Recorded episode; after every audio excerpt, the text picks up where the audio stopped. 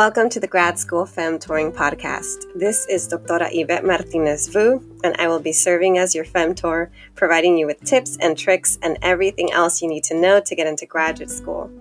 For the past 10 years, I've been helping undergraduate students get into top graduate programs in their field, and I'm really excited to share this information with you too.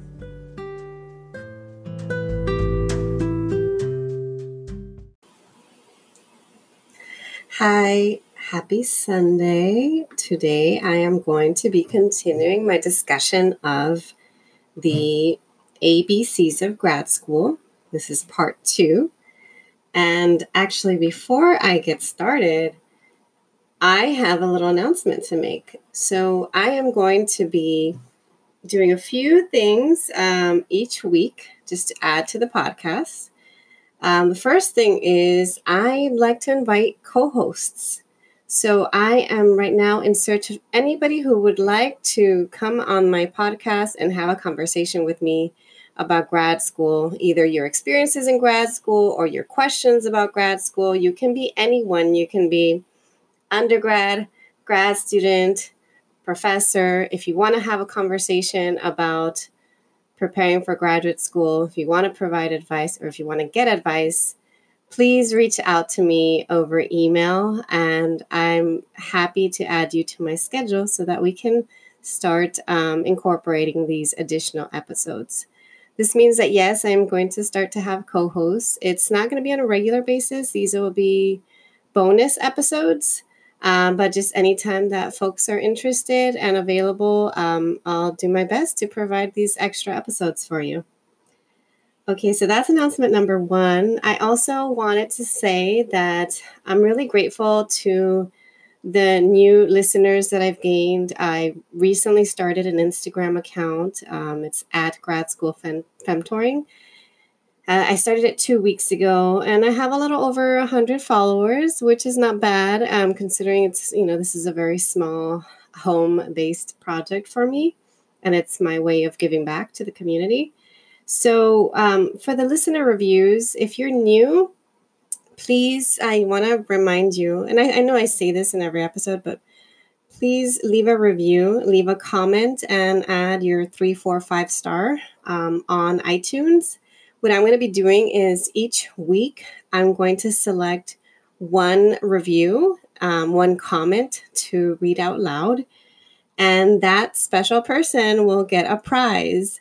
You are going to receive a copy of my CV template uh, and you can just email me. I will gladly send it to you.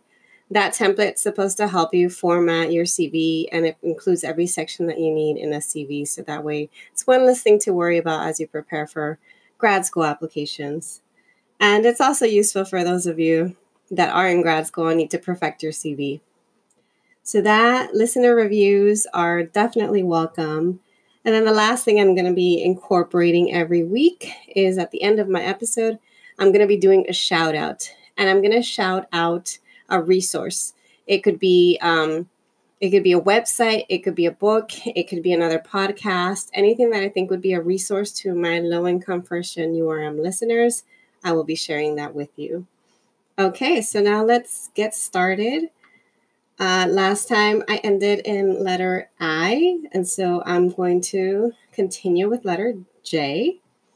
For J, we have JD, which is Juris Doctor or Doctor of Law. I mentioned this last week, but just a reminder. For L, the term that I have to talk about is literature review. What is a literature review? If you're new to research, maybe you haven't written one yet, but you might have heard about it in a class. This is a critical summary of the academic literature related to your research topic. It describes, summarizes, and evaluates this literature as it relates to your research questions. One thing that I've heard some of my students say is, well, I'm in STEM or I'm in humanities, and we don't have a literature review section in our field. That means that they have, when they're writing their research paper, they're not expected to have a section that's literally titled literature review. And that doesn't mean that they don't do a literature review. It just means it's incorporated in a different part of the paper. So For those of you that are in the humanities like me or in STEM, most likely your literature review is going to be present in the introduction of your paper. Um, take a look at papers in your field, start to look at academic journals to find out where you will um, most often find the literature. And why do you need to do this? Because if you haven't read the literature in your field, how do you know what's available and what gaps you're going to fill? You know, it's it's important to develop that foundation first before you even think of working on your research. Okay. Next, uh, uh L is loan. A lot of us know what loans are. Hopefully, you don't have any or too many. Uh, but a loan is a form of financial aid that is available to students and to the parents of students. An education loan must be repaid. In many cases, however, payments don't begin until the student finishes school. There are um, personal loans, there are federal loans, you know, education based loans. Um, usually, the federal, like student based loans, tend to be, um, they have lower interest rates. Um, you can, um, what's the word for it? You can defer them while you are a student, both in undergrad and in graduate school. But it's still not something that you want to have to rely on too much. Oh, the other thing I want to mention is I know I have a few international listeners. There's a couple of you. Um, I've seen it in my stats. And I understand that, at least to my knowledge, getting a PhD in the US will take you much farther than getting a PhD in another country because um, you know, I know that I had, for instance, international students in my PhD program who came, got their PhD here, and then went back to their home countries and they obtained professor positions and they uh, were much more competitive in that way. Um, there's a good amount of rigor that's involved in the PhDs that you obtain here that may not necessarily be true at all universities um, uh, abroad. But the other thing why some folks, international students, come to the US for graduate school is that not all countries have financial aid. We take that for granted as those of us that are US born. Um, we take for granted that community college will provide you financial aid, for your university will provide you some sort of financial aid um, in the form of, for those that are need based students, for those of you that are low income students. That's not the case everywhere. In fact, I have a student right now who, um, when he moved here from Japan, he didn't know that that in community college that he qualified or that was even financial aid. He didn't know it existed. He just assumed it like in Japan there's no financial aid that it was the same here. And so he worked really hard and he paid it was like barely making ends meet, didn't have enough money for food, just really struggling financially um, and paid out of pocket his first semester, maybe even the first year. I, I, I'm not exactly sure. But it wasn't until later on, eventually, he found out that he qualified for financial aid and it helped him out tremendously. So keep that in mind. Loan is a form of financial aid. It's not the best option, but it's something. All right, next letter, L word, is LSAT. This, that is the law school admissions test.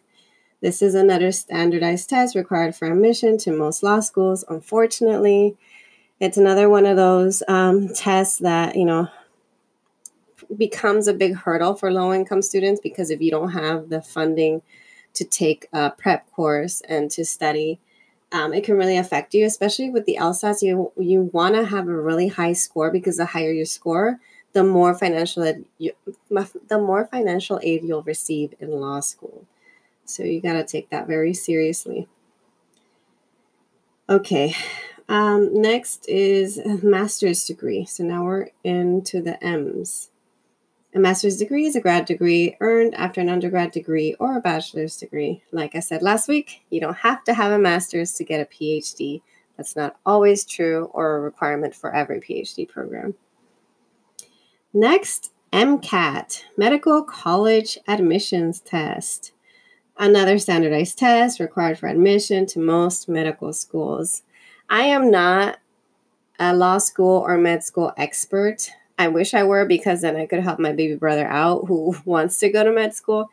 Uh, but uh, what I do know is that if you're interested in pursuing a joint degree program that's both MD PhD or JD PhD, you're going to have to study for both exams. That means you're going to have to t- study and take the LCAT or LSAT, um, study and take the MCAT, and also study and take the GRE. So it's double the work to do these joint programs and hopefully double the reward. But again, I haven't, that's not my experience. So um, it's it's hard for me to to say exactly um, what the benefits are of getting a joint degree aside from having more job opportunities.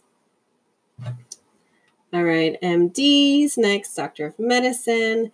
Next M word is mentoring. Uh, and in this case, I refer to it as femtoring because I self identify as Chicana feminist and I want to help out other mujeres like me but obviously, I'm also, this podcast is open to anybody that listens, however you self identify. Um, but mentoring and femtoring is the process of advising and preparing a student to meet their academic and or other professional and personal goals. And this is um, really near and dear to me because I haven't, I didn't, oh, I had a lot of good and bad experiences when it comes to mentoring. I had a really incredible undergraduate mentor, um, and I mean, she was just a really good model for for reaching out and advocating for me. I didn't always feel comfortable talking to her about personal matters and personal issues. And I didn't always have, I didn't always feel comfortable reaching out to other people to have them mentor or femtor me. And I think that part of it had to do with imposter syndrome, feeling like I wasn't good enough. Like, why would someone even invest their time in me? Like, what what can I give them back?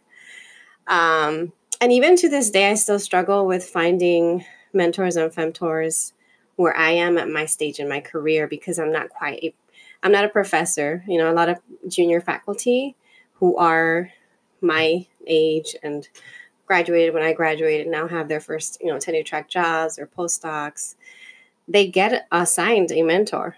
And um, and I'm more in the like, academic affairs. I'm not quite student affairs. Uh, so I have an academic appointment, but I don't quite have research, you know, expectations or requirements, which means I don't necessarily have someone assigned to me. If I want a mentor, if I'm to have to go out of my way to reach out, and as an introvert, that's hard for me. But anyway, I'm I'm going on a rant now. The point is that the I provide holistic mentoring to the people that I work with because it's what I wish that I would have had when I was in undergrad. I wish that someone would have asked me, How are you mentally, physically? How are you spiritually? And I didn't quite get that. So, yes, mentoring, femtoring is really important. Next M word is merit based financial aid. This is financial aid that's given to students who meet requirements not related to financial needs. Most merit based aid is awarded on the basis of academic performance or potential and is given in the form of scholarships or grants. My familiarity with merit based financial aid um, comes from having worked at the UCLA Scholarship Center and helping students uh, apply and get merit based national and international fellowships and scholarships. And these, you know, you've got to have a 3.8, 3.9 near perfect GPA to qualify in many cases. Um, it's not always easy. And just like I mentioned about the GRE, I'll say this about merit based scholarships, the whole idea of there being a meritocracy is a myth. There are so many race and class based hurdles that students like us face, low income first gen URM face, that make it incredibly hard to get that 3.8, 3.9 and qualify for these scholarships. But if somehow you're making it work, um, go ahead and you qualify. If you're eligible, go ahead and apply. Next, and word is methods. This is the how of your research. So, when you're conducting research, you've got to learn your methods. This can be a little bit confusing for humanities students because you don't always get to take a methods course in your discipline. I know there wasn't one when I was an undergrad. Um, as an English major. And so I was just reading and writing, and my mentor was trying to teach me how to close read and interpret, but I never quite felt like I was doing it right.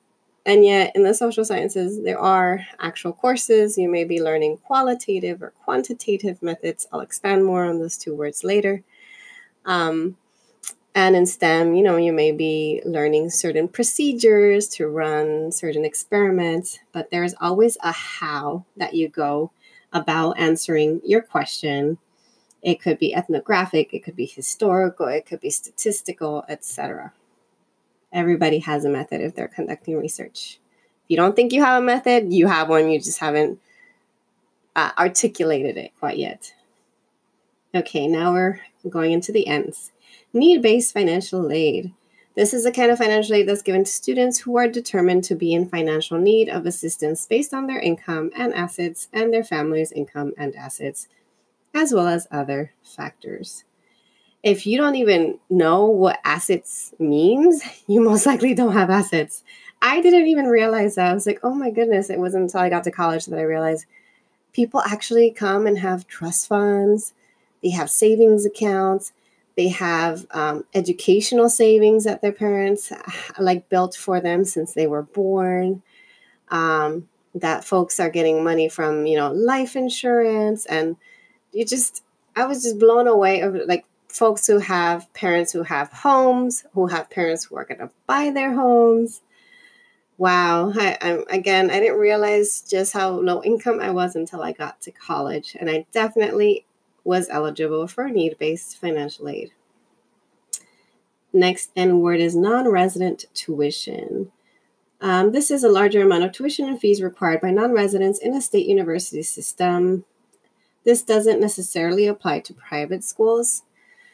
Non resident tuition is something to think about when it comes to applying to graduate school. What a lot of folks do when they apply to out of state schools is they, after living there their first year, they'll apply to become a resident in that state. So that way they qualify for cheaper um, tuition the next year. And most of the time, it's not a huge deal for PhD programs because odds are you're probably going to get into a fully funded PhD program if you've done the research, if you've done the preparation, if you know if you're one of my students, that's my goal for you is to get you into a fully funded PhD program where they're covering your tuition and fees, but still it's something to keep in mind. Next N word is normative time. This is an established period of time in which a grad student must reach certain milestones in a given department or program maybe like normative time will be that a student has to reach ABD status, all but dissertation status, by the end of their fourth year. So normative time is useful to think about because if you're like talking to grad students or faculty, you're getting invited to a campus visit, there is an expected amount of time for you to complete things and you want to ask, "Oh, what's the normative time to graduate?" And then you also ask like and what is the actual average amount of time it takes for a grad student here to graduate? So maybe they'll say normative time is five years, but the actual amount of time is more about along the lines of eight or nine years. The longer it takes to get a PhD, um, how do I put it in a nice way? You want to be um, searching for programs who has students that are finishing up in the normative time. That means that they're being supported enough that they can finish their PhDs on time. They're not necessarily always being supported, both um, financially or just in terms of the culture there. That means that sometimes graduate students end up having to TA more or work on the side to make ends meet, which reduces the amount of time they have to do their research, which lengthens the amount of time it takes for them to graduate. So, normative time is useful to know, and also how long someone actually takes to get a PhD in that program is also useful to know. All right, from N, we are skipping O and going straight to P. PhD, Doctor of Philosophy. Okay, I just had to put that in there. I know you all know what that is now. Post secondary. This means anything that happens after high school and refers to all programs for high school graduates, including programs at two and four year colleges, vocational, and technical schools. So essentially, everybody that I work with are post secondary students. Um, I don't necessarily work with high school students um, because why not? because I've been in the college setting so long. Um, that's probably why. Okay, next P word prerequisite. If you're an undergrad, you know this. It's specific courses you must successfully complete um, and pass so that you can enroll in another course. Students must satisfy prerequisites and any other stated conditions before enrolling in a course. So just like you have prereqs in undergrad, you may also have prereqs in grad school. Next, professional degree. Highly specialized degrees such as law and medical degrees. Again, when I refer to grad school, I'm not referring to professional schools. The, that's the distinction I want to make clear. Okay, P, professor. This is a term that across the board refers to all types of faculty. If your professor has a doctoral degree, you may also refer to them as a doctor.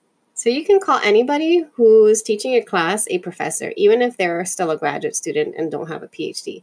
If they have a PhD, you can call them doctor. So for instance, I oh I teach McNair seminars, but aside from that, I don't necessarily teach college courses, and so my my students call me Dr. Yvette. That's my preference. Um, you can call me Yvette. You can call me Dr. Yvette. You can call me Dr. Martinez Vu. You can talk, call me Dr. MV. Um, but most of the time, my students call me Yvette or Dr. Yvette. Okay. P, proposal. This refers to a document outlining a proposed research project. This includes a statement of the problem um, that you're trying to address, your literature review, um, discussion of methods that you're going to use, the potential limitations of the project. You may need to write a proposal for a thesis, for master's thesis, undergrad thesis, for a dissertation, or for a funding opportunity. I wrote a proposal when I applied to grants and fellowships in grad school. There was a proposal required for the Ford Fellowship.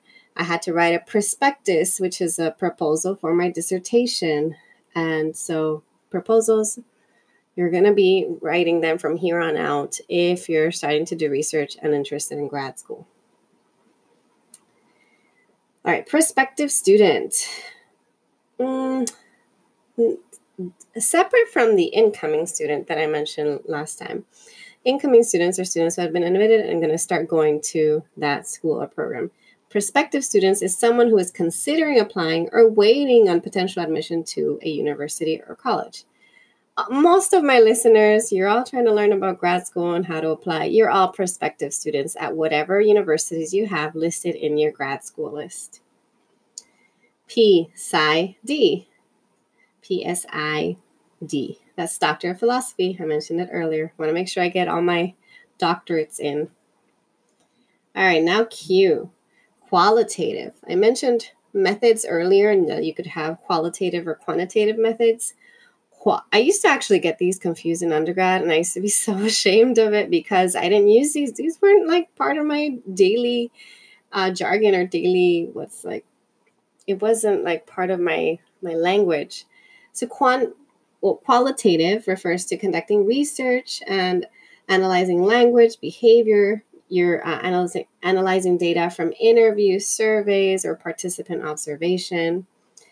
Quantitative data um, are ways of conducting research that analyze numerical data using statistical methods. R, research assistant. This is a paid position for graduate students that requires aiding a faculty member on their research project. Research assistants often also get a stipend and um, get their tuition and fees paid. So if you get a financial package for a PhD program, odds are you're probably going to get TA ships and RA ships, research assistant ships, and also maybe a couple of years of uh, where you're on fellowship and you don't have to TA or RA, you can just work on your research. Okay, now let's talk about research universities. So sometimes I, I tell my students, oh, you know, what, what PhD granting programs want you to say when you apply to grad school is that Your long term goal is to become a tenure track professor at, a, at an R1 institute where you can continue to produce research and teach and mentor, etc. And the whole R1 thing, you know, I didn't quite understand that in undergrad either. So, what does R1 refer to? This is uh, a Research One university. This is where this is a doctorate granting institution with a very high research activity. UCLA is an R1, UCSB is an R1, and many other universities are R1s. Now, what about the others? There's also research universities that are referred to as R2 universities, Research 2. And these are doctorate granted institutions with high research activity, but not very high compared to the R1s. And that's why we tell students you want to be at, you know, the top of the top, a top program in your field, getting a job there. I mean, that's what at least what what your um, PhD programs are training you for. Maybe in reality, you don't want to be at an R1, you want to be at a community college, and that's completely okay too. In fact, I think that eventually at some point I'm going to end up working at a community college. I just feel it. I see myself, I feel like I could do really good work with those students. In fact, my favorite students happen to be transfer students. So who knows? You don't have to be at an R1 if you don't want to, but they want to hear you say that, sadly even though you know you can use your phd in a number of different ways for and you know produce really good work nonetheless okay now we're going to go to S, statement of purpose. This is a main component of your graduate application. It's so important. You don't realize how important it is.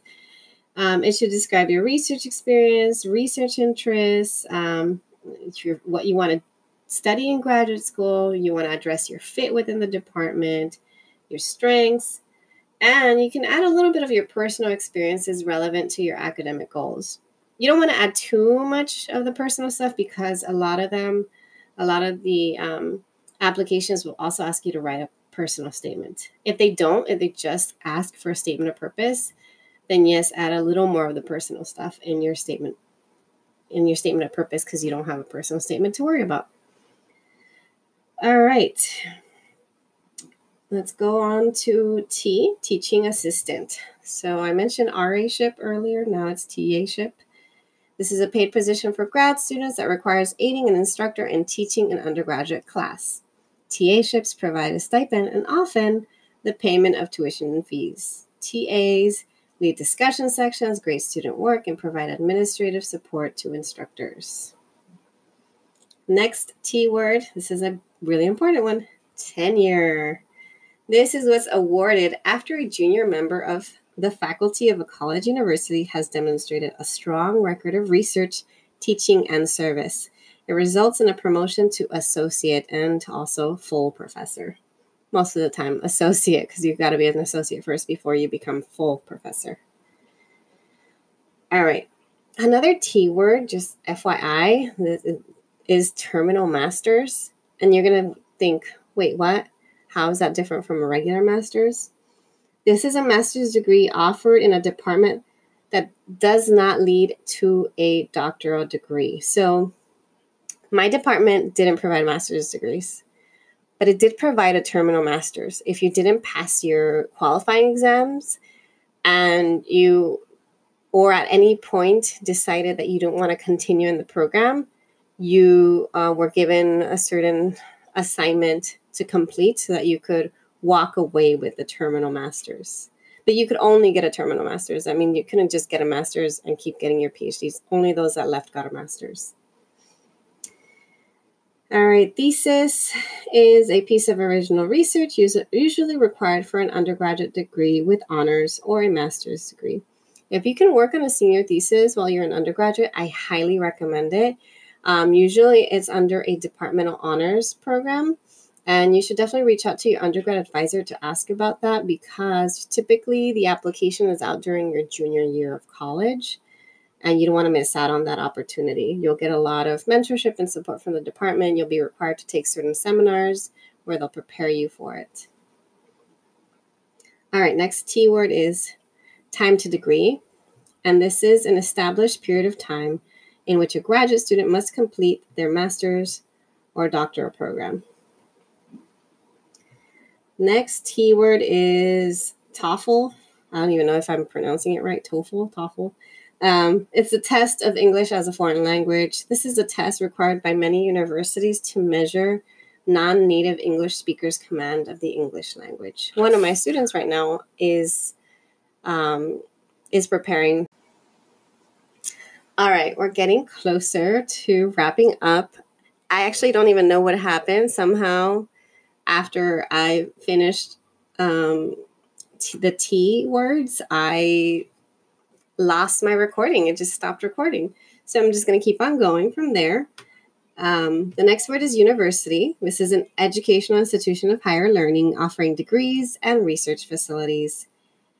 And um, the last word is work study programs. And these are programs offered by many colleges. They allow students to work part time during the school year as part of their financial aid package. The jobs are usually on campus, and the money earned is used to pay for tuition and other college charges. So, one thing to note about work study that actually I didn't even know uh, when I was a grad student is that work study is available to graduate students too. It's not just an undergrad thing. Um, you, if you're a grad student and you apply for FAFSA and you qualify, you show that you have financial need, you may qualify for work study op- opportunities. Actually, at the scholarship center where I used to work, we would provide work study opportunities for grad students too. So it's just another useful thing to learn. All right, that is my last word. And before I go, I am going to actually, you know what? I'm going to do my first listener review. And I'm going to do that. And I'm also going to give a shout out. So for my listener review, let's see if I can pull it up under podcasts. And again, if you are a listener review, a reviewer, and I read, hold on, and I read your um, review, you're going to get a free CV template. Just go ahead and email me, say, Hi, Dr. Yvette.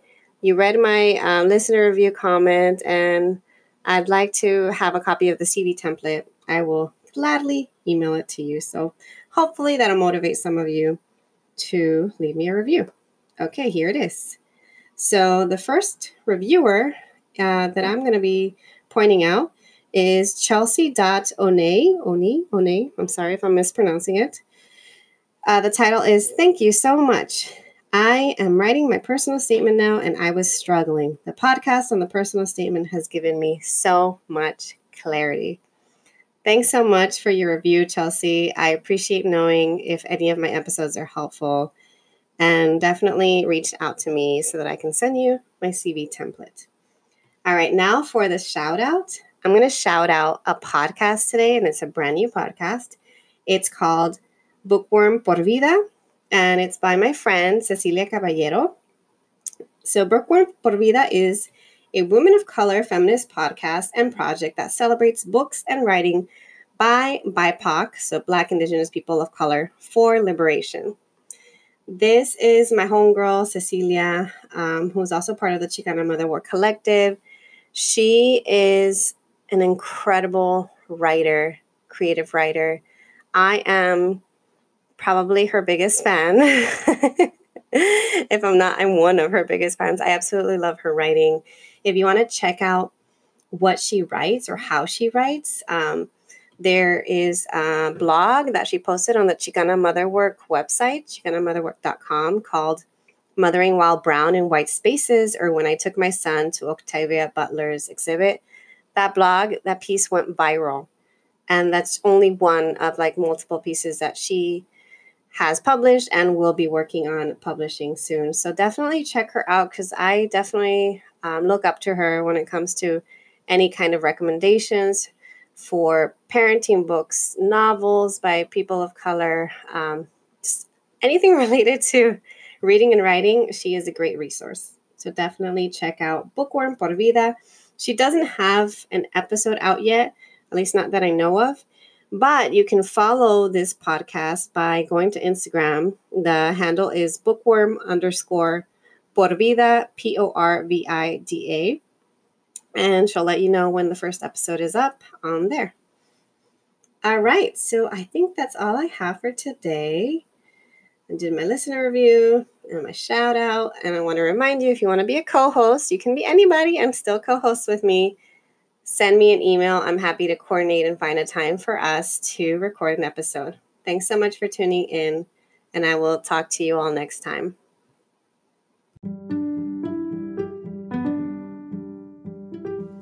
Thank you so much for joining me in the Grad School Femtoring podcast. If you liked what you heard, please rate this podcast on iTunes, Spotify, or anywhere else where you tune in. You can also contact me with your questions and episode topics by sending me a voice message on Anchor, sending me a message via my website at YvetteMartinezVu.com, or emailing me at YvetteMTZ3 at gmail.com. Until next time.